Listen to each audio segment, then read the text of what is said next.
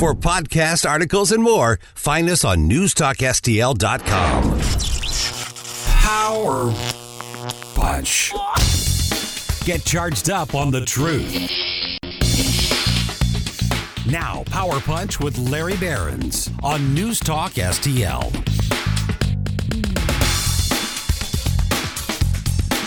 Well, hello, hello. Fancy meeting you here. You have stumbled into the world, the realm, the whole planet that is Power Punch. I'm in charge here. It wasn't a big vote. It was just me, and it was unanimous. My name is Larry Behrens. I'm communications director for an organization called Power the Future. And here on Power Punch, we talk about everything, but mostly the intersection of energy and where it impacts your life and the events going on around us and pretty much anything else that you want to talk about. And when I say you, I take a look at the things that I think you want to talk about, and then, well, I just keep talking. So come along for the ride. And you know what? If you did last week, I mean, not to brag, but I kind of moved the world. You're welcome. There was something we talked about last week that made it finally into the world of, I'm not going to say President Biden because he's still clueless about it, and we'll get into that here in a little bit, but it made it into the world of what we're talking about with the current crisis in the Middle East. And it is really simple. That is, well, let me just get into it. We'll lean into it, but that is Iran and the money that Iran gets, and how do they get it? We all know, except for our friend Joe Biden. Let's go to the distinguished gentleman from Delaware who has served in the Senate since 1796, Joe Biden. This was him from the Oval Office on Thursday night. The risk of conflict and chaos could spread in other parts of the world, in the Indo-Pacific, in the Middle East, especially in the Middle East. Iran is supporting Russia in Ukraine, and is supporting Hamas and other terrorist groups in the region, and will continue to hold them accountable, I might add. So there you have it. Joe Biden is clear about it. We have, according to him, two major conflicts in the world. And in both of those conflicts, there is a central player helping out the other side, as our friend likes to call it. And so you have to ask yourself, well, if we've identified the one who is stirring up the problems, if we've identified the country that is helping Russia, if we identify the country that is funding Hamas and Hezbollah, what would be something that we can do? And no, before everyone freaks out and Larry says we're going to go to war. No. We have here a president who has connected the dots from A to B, but he maybe needs to get out those alphabet flashcards because he can't get to C. And I'll tell you what C is. And I hesitate to frame it this way, but I have to frame it this way. I have a plan to help Joe Biden. Let's dig into it, shall we? So he was talking Thursday night, and he wanted to establish two things, right? First, he argues, now that's different from I argue. He's arguing that there's a moral cause for supporting Israel, and that's the same moral cause for supporting Ukraine. Again, his words, not mine. Okay, great. And the second argument that he had for us on Thursday night was both of them need money, specifically your money, and specifically my money, and specifically about $74 billion of it. And it's really interesting, is it not, that he wants $60 billion for Ukraine, who we've already given tons of cash to, and only, wink, $14 billion for Israel, who is just freshly into a war. I don't know where they came up with those numbers, and no one has the guts to ask the president, and if they did, he'd probably fall asleep mid-question. But let's keep that number in our minds, $74 billion, because it's an important number, because we're going to contrast it to what Joe Biden has already given Iran. And this is what we talked about last week. But here we're going to get into it a little more, because if you listened last week, you were able to get in on what everyone was going to be talking about this week. And Senator Ted Cruz was talking about exactly that. Next week, the debate in the Senate should be about cutting off all of the funding for Iran. There's been a lot of focus on the $6 billion ransom that the Biden administration was trying to pay. But the Biden administration has allowed over $50 billion to flow to Iran, $6 billion in ransom, $10 billion that they sent 3 weeks earlier, and over $40 billion in revenues because the Biden administration will not enforce oil sanctions. We need to immediately enforce those sanctions and cut off every single penny that is flowing to Iran that is funding this terrorist attack. So that's exactly it. And we're going to delve into the numbers a little bit. But so by his own admission, Iran is the central player in two of the biggest conflicts in the world right now. And we all know there's no doubt they are getting a ton of money from illegal oil sales, and that's because Joe Biden is looking the other way. A little quick history lesson again. 2018, then President Trump pulls out of this terrible nuclear deal that Obama and Biden got us into. And he says, we're not going to do it, and Iran, you're not going to sell your oil anymore. We're the United States. We have plenty of oil. Take a hike. And Iran's oil sales plummeted. Lo and behold, Tehran no longer had money anymore. But then Joe Biden comes into office. And what happens? Magically, as if, a new day had dawned for Iran. All of a sudden, they're able to sell their oil. I'm sure it's just coincidence. Of course, it's not coincidence, right? Since Joe Biden took office, let's get into the numbers. Iran oil exports have practically doubled. They are at 3 million barrels per day. And if you want to, have the knife turned, after it's already been stuck in your back by the Biden administration, that's about the same amount of barrels that Joe Biden has really harmed domestic production on, give or take. He's trying to make up for it right now by draining SPR and other things. But he did not get those 3 million barrels per day on the world market from the United States. Instead, he looked the other way so that Iran can do it. So the illegal oil industry is such a big boon to Iran that they had hit record high exports at the end of last year. And they were on record to do it again this year until the attacks on Israel. And as we all know, exporting oil means importing money. And Iran has been able to import a lot of money. You just hear Senator Cruz there throw out a number of how much Iran has been able to get.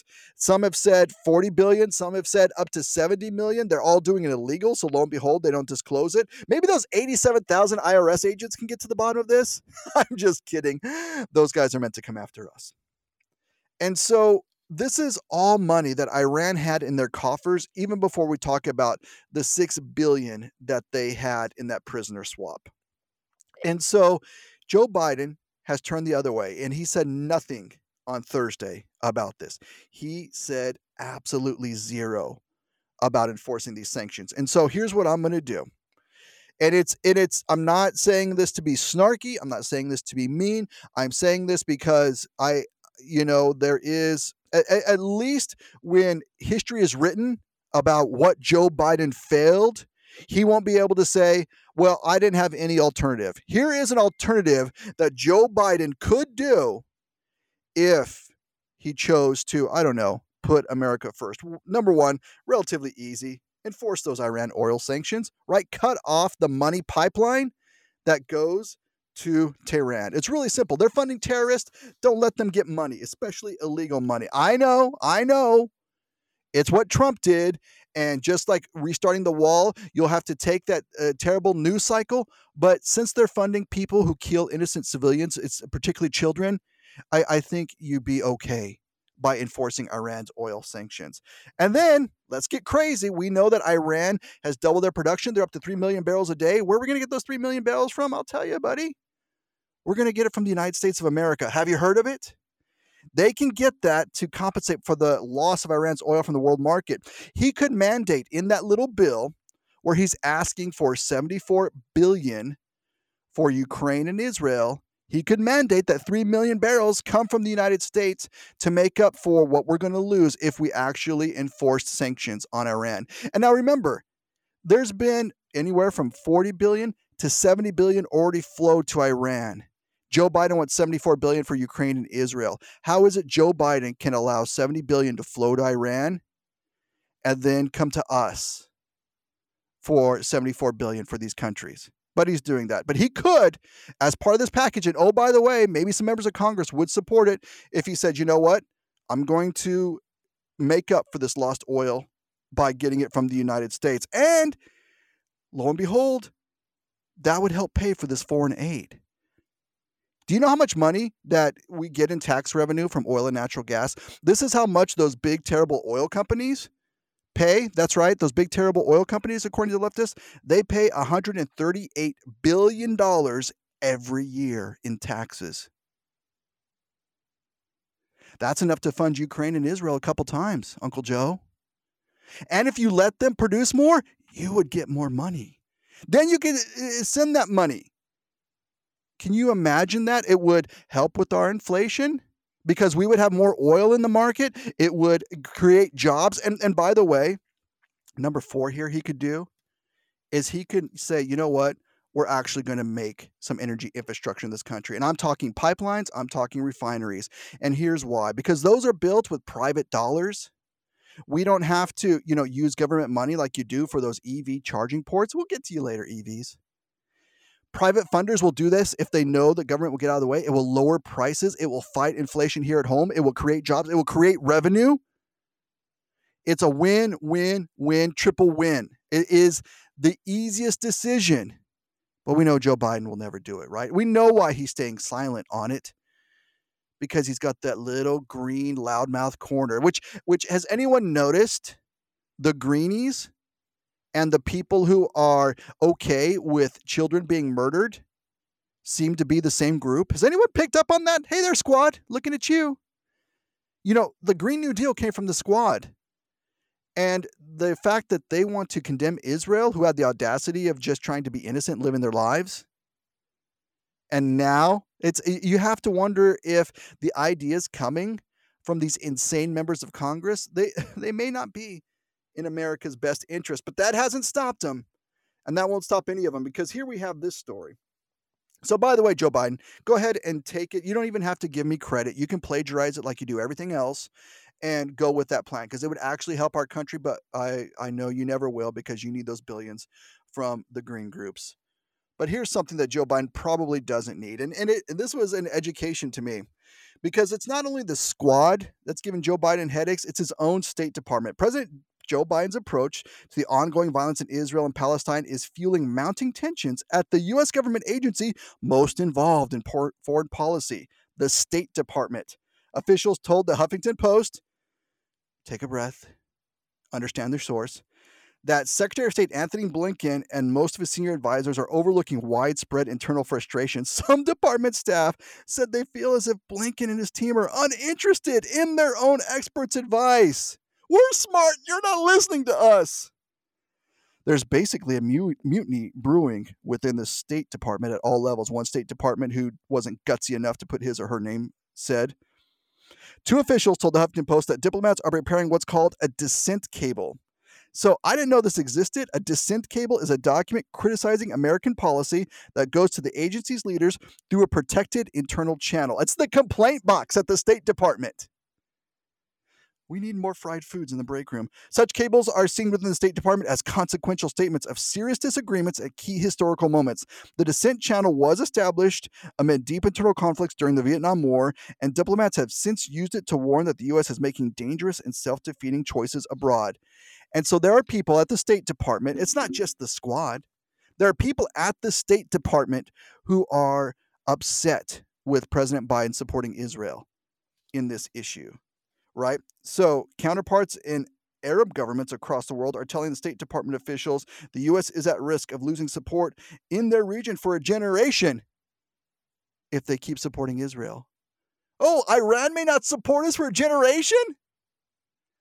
Let me get worried about that. So it gets worse here.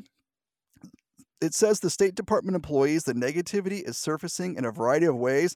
Here's the one that's going to make you puke. Here's our puke line of the day, boys and girls. One official described peers as depressed and angry about it all, end quote. While another said some staff members are experiencing resignation.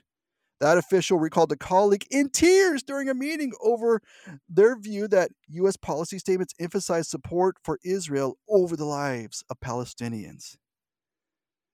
The call is coming from inside the house.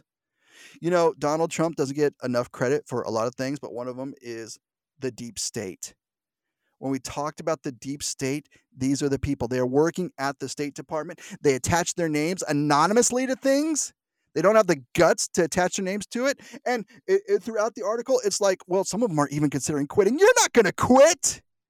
You're on the government dole. There's no way you're going to quit. You're going to whine and moan and keep talking anonymously to the press and siding with murderers. It's not fun. And we have a willing press that is all too happy to help them. Speaking of willing press, we're going to talk about that a whole lot more coming up. But it's break time, baby. Take a breath. Take it in. Clean up that, vomit that I helped induce by quoting the Huffington Post. And we'll be right back right after this.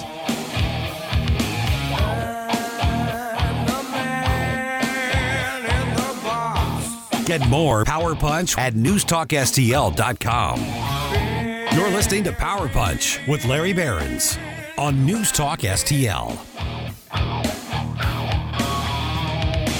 For podcast articles and more, find us on newstalkstl.com. Get charged up on the truth. This is Power Punch with Larry Behrens on Newstalk STL. And welcome back to Power Punch. So glad you stuck with us through that first segment. I realize it could be, difficult when we send ideas to Joe Biden that may actually help our nation, but we do it in the hope that he would actually consider helping our nation. But we know this was the guy that was less than 2 months ago said that climate change was the biggest threat to mankind. Did anyone notice on Thursday night? Did he mention climate once? Oh, that's right. He didn't. Those poor State Department employees. Maybe that's why they're crying over there. They're worried about the carbon footprint of Hamas. They're going to run to the press. Hey, speaking of the press, you and I both saw the press just screw it up big time this week, didn't you? In so many ways. And it is, it's kind of like the Washington Generals finding a new worse way to lose a game. Kudos to you if you get the reference. When we talk about the press failure, there is a constant stream of failure. The failure is always kind of at a flood level, but this week it went to extreme flood level because, well, they're just the worst. And we all know why, right? We all saw the initial reports of the evil Israelis striking a hospital. And then when the facts came in, it wasn't really true, was it? How's it going over there, squad? Oh, those tweets are still up? Great. And we saw the probably these crying State Department employees and so many in the media rush to just grab onto this. Because as time goes by, and they know this, as time goes by, we start to sometimes lose sensitivity to the heinous, brutal attacks that we saw, to dead children, to just evil personified. And sadly, it looks like they think the timer is about 10 days because they were so quick to run with that narrative. And we're going to delve into that. And then I'm going to tell you how it's going to get worse. Come along, won't you? So if you don't know, this is from Reason Magazine. There's a gentleman. He's very important. And I'll tell you why. His name is Ben Collins. He's a reporter for NBC News. And his name didn't ring a bell to me, and it shouldn't to you either, because you should never trust NBC News. But he specializes in coverage of disinformation, extremism, particularly on social media. Hey, Ben, would you like a job calling out your political opponents? Wait, you'll pay me for that? That's what Ben does, and he does it so well. His work has earned him an award, the 2023, hey, that's this year, Walter Cronkite Award for Excellence in Television Political Journalism. Good for you, Ben. You're a winner. There is nothing more exquisite than watching journalists give each other awards and then tell you how great they are because of the awards they've received. Right. Oh, side note, when I worked in TV news, all those awards were the station of the year, according to Joe Bob's Crab Shack down on I-45. Those awards, they rotate them, and they're given by organizations where the station is a member, and if the station's not a member, no matter how good news you do, they will never pick you. It's kind of like the Publishers Clearinghouse. You have to subscribe to the magazines to win. That's how it works. And they just rotate them. Oh, so-and-so hasn't won in forever. Okay, they're this year's winner. That's all it is. So Ben is treated as an expert in the burgeoning field of countering the spread of misinformation. Good for you, Ben. Yet his error rate is noteworthy. So If we go back this week a little bit, the New York Times ran with a headline that said, Israeli strikes kill hundreds in hospital, Palestinians say, end quote. Now, underneath the headline was an image of an obliterated building, but readers had to squint to find out that that was not a picture of the hospital. It was a completely different target. The Times' only source for information about the explosion was the Gaza Health Ministry. Yeah, you know those guys that attacked innocent civilians? We believed them. That's what the New York Times did. And I know, sky's blue, New York Times is wrong. I get it. It's not that big of a story. But here's where our buddy Ben comes in. The award-winning disinformation expert helped circulate the inaccurate claims of the Palestinian authorities when other voices on social media recommended caution. So they're telling him, Ben, we don't know this yet. You shouldn't be doubling down on this information that the only people who have said it are the terrorists. He chimed in to assert that any delay in reporting the horrific casualty numbers represented a profound moral failing. This is the award-winning expert on disinformation, willingly saying that disinformation is okay because you have to be fast. It's a moral obligation. The story's so bad that you have an obligation to run with it right now. In theory, the confusion surrounding the hospital explosion is a great topic for a self-described disinformation reporter. Many left-wing writers and political figures recklessly endorsed the Palestinian view that Israel had bombed the hospital. Oh, there you are, squad. We know you would be there. Now, you have to keep in mind that Collins represents the journalistic side of a multi-faced effort to monitor and eliminate purportedly wrong ideas. Disinformation tracking has become an industry unto itself, and aspects of the industry enjoy government funding. See, it's not just for Hamas anymore.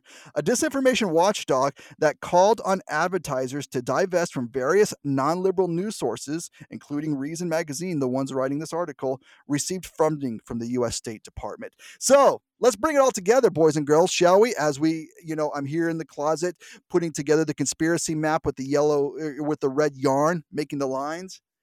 We have employees at the State Department who are crying because the president has the audacity to speak nicely of victims of terrorism. And they're crying. And so they send money to organizations that then go after advertisers of news sources that they don't like.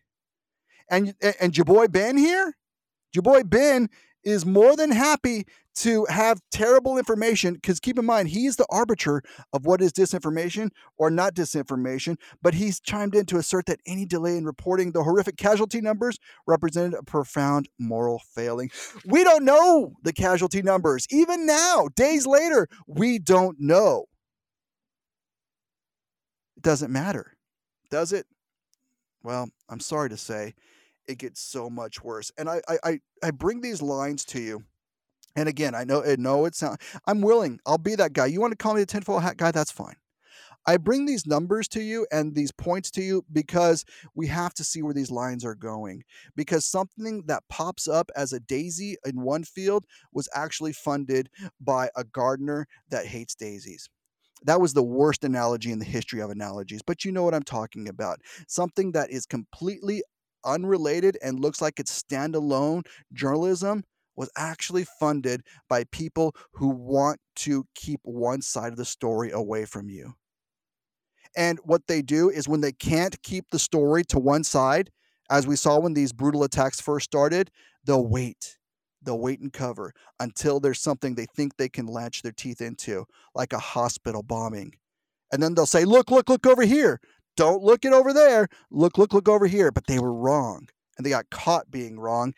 And has anybody been fired? Ben still has a job, right? Oh, yeah, that's right. Well, in, you know, trying to get the trifecta of terrible news today, I've talked about the New York Times. I've talked about the Huffington Post. Come on over, Washington Post. We got this one for you. And I'm not going to read I will read some of the color that the Washington Post did, but here's what we had fun with, and then we'll get to we'll get to the terrible part. He said out loud. So this happened on Friday, and it was you know what? It just warmed my cold heart. The social media platform X, formerly known as Twitter, has removed the gold verified badge from the New York Times account amid ongoing complaints about the news organization from ex-owner Elon Musk. Do you see how the Post frames this? They said the owner of the social media platform is complaining, so he took away. Yeah, he was the only one. He was the only one that the New York Times ticked off this week. Just him. But see, if they can make it about him, then it seems petty. Then it doesn't make it about the fact that the New York Times lied and was wrong and was more than happy to accept the company line from terrorists. They don't want to talk about that. The badge was only a symbol distinguishing the Times' 55 million follower account from imposters amid two major global conflicts in Israel and Ukraine. So then they're saying, oh, it wasn't that important to begin with. But Elon Musk took it away. The badge was removed on Tuesday without notice, a person familiar with the change said. The Washington Post, Wall Street Journal, and Associated Press, CNN, Bloomberg, other news organizations still had their gold badges. You still get your gold badge on Thursday afternoon. The Times accounts are related to coverage of world news, health, and subjects. So if they had other accounts that are on different subjects, they kept their gold badge. The move, here's the line that is funny. The move further extends Musk's attempts to use the social media company he bought with claims of defending free speech to undercut news organizations he dislikes. Washington Post says it's all about Elon. It's not about the New York Post getting it wrong. And we can argue all day and night whether it was intentionally wrong or just accidentally wrong. But when they show you who they are, believe them. So he takes away their, and again, this was worthy of a story in the Washington Post, right? The same ones that wouldn't run Hunter Biden's laptop pictures, literal pictures. Did you see the New York Times lost their gold star? Woo!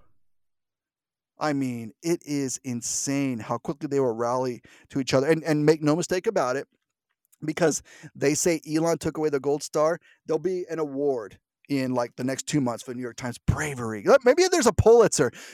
We've awarded the 2023 Pulitzer to the New York Times because they lost their verified badge on Twitter. Whoa! Such bravery. But that's the Washington Post for you. Democracy dies in darkness or something. Well, speaking of democracy dying, here we go. This came out this week too. So nearly 24, that's 24 plus for kids like me who are at a third grade level of math, nearly 24 liberal foundations will begin dropping, wait for it, $500 million into propping up local media infrastructures to drive coverage of issues that include criminal justice reform and climate change ahead of the 2024 elections.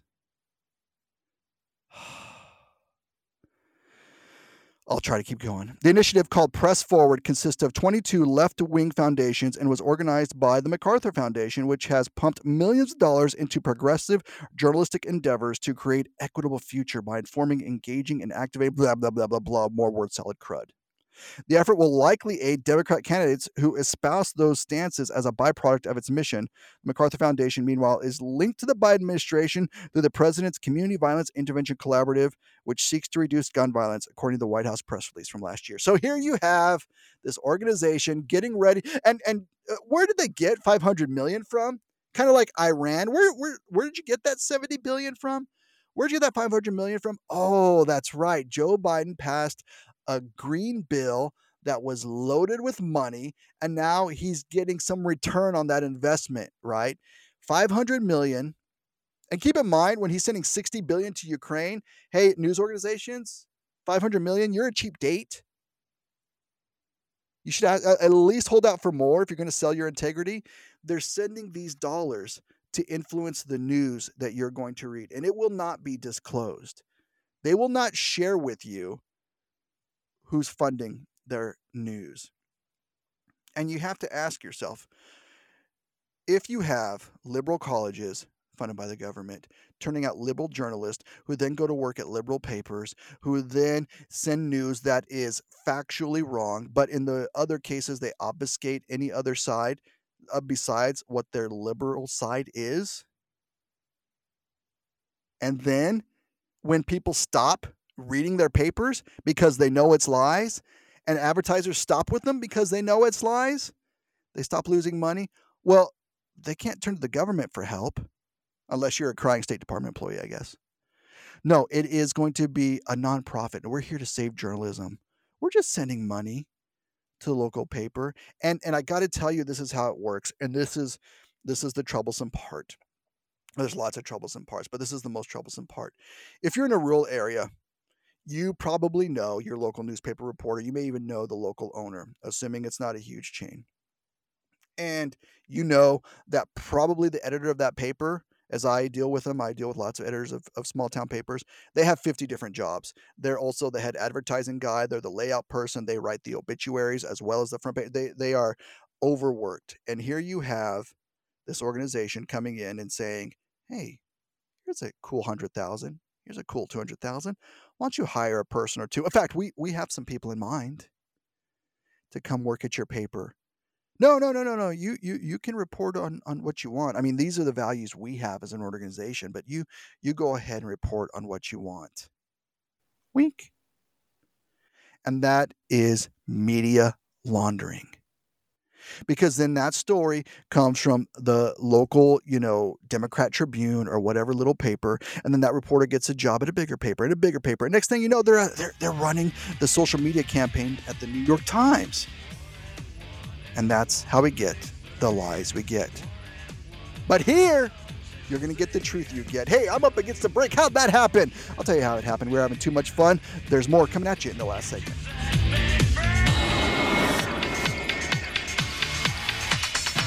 Get more Power Punch with Larry Behrens at newstalkstl.com. This is Power Punch with Larry Behrens on Newstalk STL. For podcasts, articles, and more, find us on newstalkstl.com. Get charged up on the truth. You're listening to Power Punch with Larry Behrens on Newstalk STL.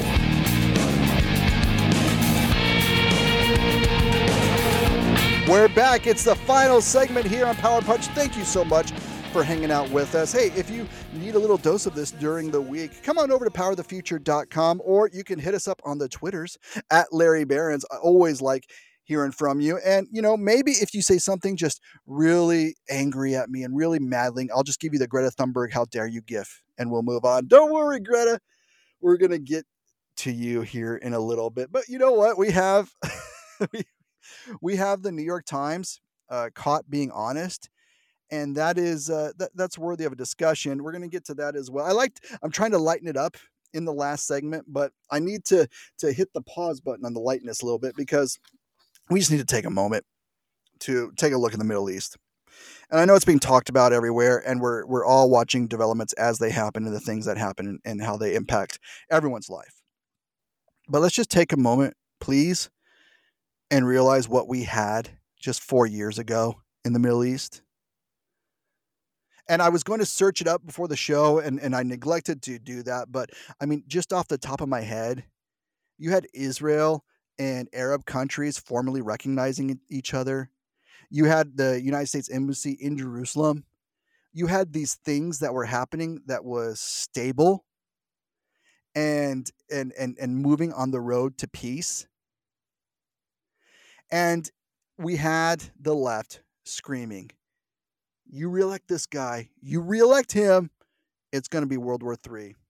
Well, here's the latest dispatch from the Trump will start World War III crowd. This is in America this week. The U.S. Department of State, where people are crying behind the scenes, issued a rare worldwide caution alert on Thursday, urging any American who is overseas to exercise increased caution due to increased tensions in various locations around the world. The U.S. said there is also an increased potential for terrorist attacks, demonstrations, or violent actions against U.S. citizens.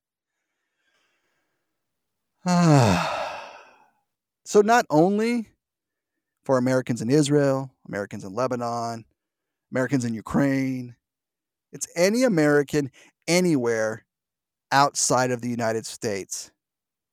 Worldwide caution.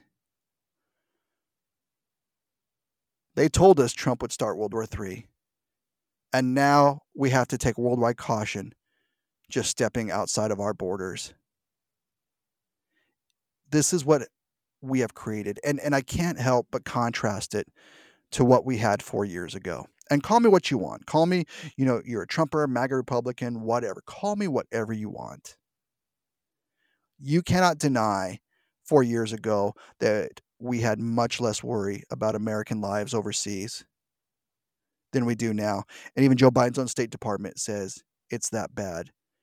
And you have to, I have to ask them, why do you think we're under a potential terrorist threat? Who are the terrorists and where do they get their money? Oh, that's right. From the same administration sending this worldwide caution to us.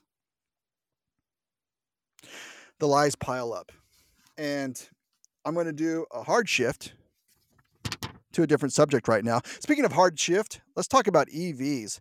You know, what's interesting, and I think I mentioned it in the last segment, Joe Biden, it was September 10th. Here's, work with me on this. September 10th of this year, Joe Biden says climate change is the worst threat to mankind, even worse than nuclear war. Didn't mention it Thursday night. September 11th, Joe Biden releases a frozen $6 billion so Iran can get their grubby hands on it. That's after looking the other way on oil sanctions. And why does Joe Biden love oil as long as it's not produced in the United States? He made a dirty deal with Venezuela this week. He's looking the other way on Iran, even though they fund terrorists. And now we have to, you know, watch our backs when we step outside the country. Like when you go to New Mexico, I kid, kind of. And so it's all because of the green agenda, right? That's why Joe Biden won't take my advice on bringing up American energy production. That's why he is just turning a blind eye to Iran, because he needs more oil in the world market. He knows he can't have it here, so his green friends won't get mad, but he needs it. And so that's why he won't mention the billions Iran is making from their oil, because he needs Iran to do it, even though Iran uses the money to murder. The green agenda rules all, but, well, not quite all. It happened this week. This is from the Wall Street Journal. It's a hard life on the road, especially when the journey involves politically correct transportation. We've seen it. Secretary of Energy Jennifer Granholm, Pete Buttigieg, trying to make these journeys on EVs to show you how great they are. Electric vehicles are the best. Now, a New York Times reporter, that's right, New York Times, maybe this is why you lose your verification badge? Work with me. A New York Times reporter shares another disappointment on the boulevard of broken green dreams. Oh, turn of phrase I wish I had thought of. The Times identifies David Gillis as a correspondent on the climate desk. And here you go. We're talking about the money funding these journalists. They got, I'm sure, some grant money, and the grant money said, hey, it's you can report what you want. It just has to be climate. So they created the climate desk. And they had this reporter, David Gillis, a correspondent on the climate desk, that suggests he's at least open to the idea of inefficient transport, i.e. EVs. So sure enough, Mr. Gillis reports in the Times Climate Forward newsletter that he's had good experience with his Tesla and its charging network. That's right. When you're living in Manhattan, Tesla magically works. It seems like I don't have to drive that far. It seems like there's charging stations everywhere. It just magically works. But he says his recent reservation for a Tesla rental wasn't honored in Minneapolis. Oh my gosh. And he got more than he bargained for when he accepted an all-electric Volvo recharging car instead. And I just want to take a pause for a moment and talk about, on one hand, you have the Washington Post just slamming Elon Musk and their personal vendetta. On the other hand, they're like, buy a Tesla. Again, can you imagine the mental gymnastics it takes to be a greenie? That is just insane, is it not?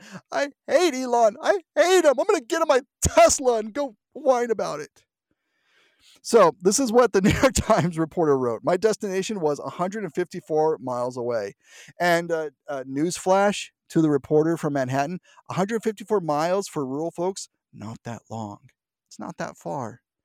So 154 miles away, he was heading for a farm on the South Dakota border where, quote, I was researching a story on innovative farming practices.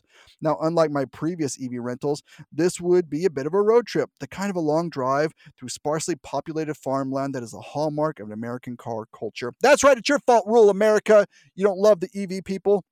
Now, he said his Volvo promised 200 miles of range. So it's kind of like the green agenda as a whole. It promises what it'll do. But I figured I would find a charger along the way and then charge on the way back. No big deal. except he was wrong. After 2 hours, a whopping 2 hours of driving, the Volvo's battery was below 50%, so he uses the car's built-in software to find a charging station not far ahead. Oh, good, he found one. Upon arrival, downloaded the app on his phone, offered up his credit card, because you have to pay for that electricity, right? Within moments, the Volvo told me it's charging. All is well. Unicorns are dancing, fairies are singing, he's just happy. His green utopia is coming together. A half hour later. Yeah, because that's how long it takes with an EV. I glanced at the display to check the charging progress. I was dismayed to see that the battery had gained just 2%. Was someone using a blender? Is that what it was? It's Elon's fault, I'm sure. The charger was not nearly as powerful as Tesla's supercharger I had used, and the Volvo wouldn't be fully charged until 1 a.m. That wouldn't work.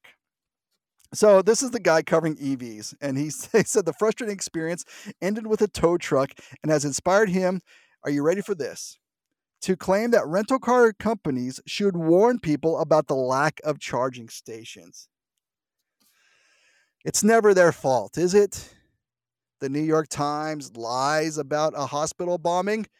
It's Elon's fault for taking away their badge. The EV is the worst designed product since, I don't know, New Coke. And it's all your fault, Rural America, because you don't have enough charging stations for what we need. They never, ever, ever look in the mirror. Well, buried in this article is a history lesson that most liberals don't know, that you may, because you're a smart, educated, and wise audience, but I'm going to share it again just for the folks at the Natural Resources Defense Council who are listening. Let me see here. And then I lost it. Well, that was really good. So we have to go back to 1897, boys and girls. It was the year Joe Biden celebrated 30 years in the Senate. It's 1897, and the Electric Carriage and Wagon Company in Philadelphia assembled a fleet of electric-powered taxis for New York City. Oh, he could have got one then. By 1902, the Pope Manufacturing Company in Hartford, Connecticut, had built around 900 electric vehicles, most of which were used as cabs. That same year, Studebaker, which had gotten its start in horse-drawn wagons, entered the car market in Indiana with an electric model. Through the early 1900s, electric vehicles ran smoother and quieter than their gas-guzzling, their words not mine, internal combustion-powered rivals. However, where the electric car stumbled was range. It couldn't go far between recharges. By 1920s, gas-powered rivals emerged as the clear winner, a twist of history that engineers are now trying to work furiously to undo. We've been down this literal and proverbial road before, have we not? And I bring this into it because A, I talk about energy and the green agenda a lot, but B, I want you to just draw the correlation. The same people pushing this radical green energy agenda are the same ones who were quick to say the hospital bombing was all Israel's fault. So you have to ask yourselves, what is the political ideology of it? What is it about them that makes them like the green agenda when it seems like they are partnering with those who want to harm the innocent? And it's not negligence. It's not because they're dumb. It's because that the agenda that they push undermines the things that we need and the things that we have built here in the United States. And it's not a coincidence. The same people who support the Green New Deal are the same people who supported and were quiet as Israeli citizens were slaughtered. And you may think that's a stretch, but the sad part is it's the truth. And here's the topper to prove it today. Climate activist Greta Thunberg, your favorite person and mine, has deleted a pro-Palestinian post on Twitter following some backlash. So it was on early Friday morning. She's 20-year-old Swedish activist posted a since-deleted photo of herself and three other activists with signs that read, "Free Palestine! Climate justice now! This Jew stands with Palestine and stand with Gaza." They're the same people. They can look at atrocious terrorism, the worst day for those of the Jewish faith since the Holocaust, and not have any sympathy. These are the ones pushing this agenda upon it. It is not coincidence, ladies and gentlemen. I feel like I'm repeating myself, but it bears knowing. Anytime you see the leftists fighting to take our freedoms away, whether that is the freedom to live if you're an Israeli citizen, to the gas stove in your house. It's all coming from the same deranged place. And we need to call it what it is. It is absolute communistic terrorism. And those who can't call it out, or worse, continue to promote it in the eyes of evidence that proves that the innocent are being harmed. It's not a matter of this is just our political opponent. There's a moral bankruptcy to it that we have to call out and recognize. And so the good news is Greta took the stuffed octopus out of one picture and quickly reposted the picture where she says, "Stand with Gaza." That's right, the place where the murderers came from. I don't even know how to end it that way. If you want to send your hate mail to me, you can send it to Larry at powerthefuture.com. I'm always glad to quickly delete it. Thank you so much for listening. Let's talk again next week.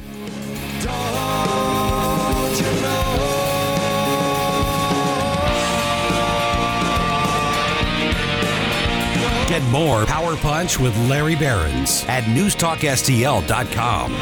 This is Power Punch with Larry Behrens on Newstalk STL. For podcast articles and more, find us on newstalkstl.com.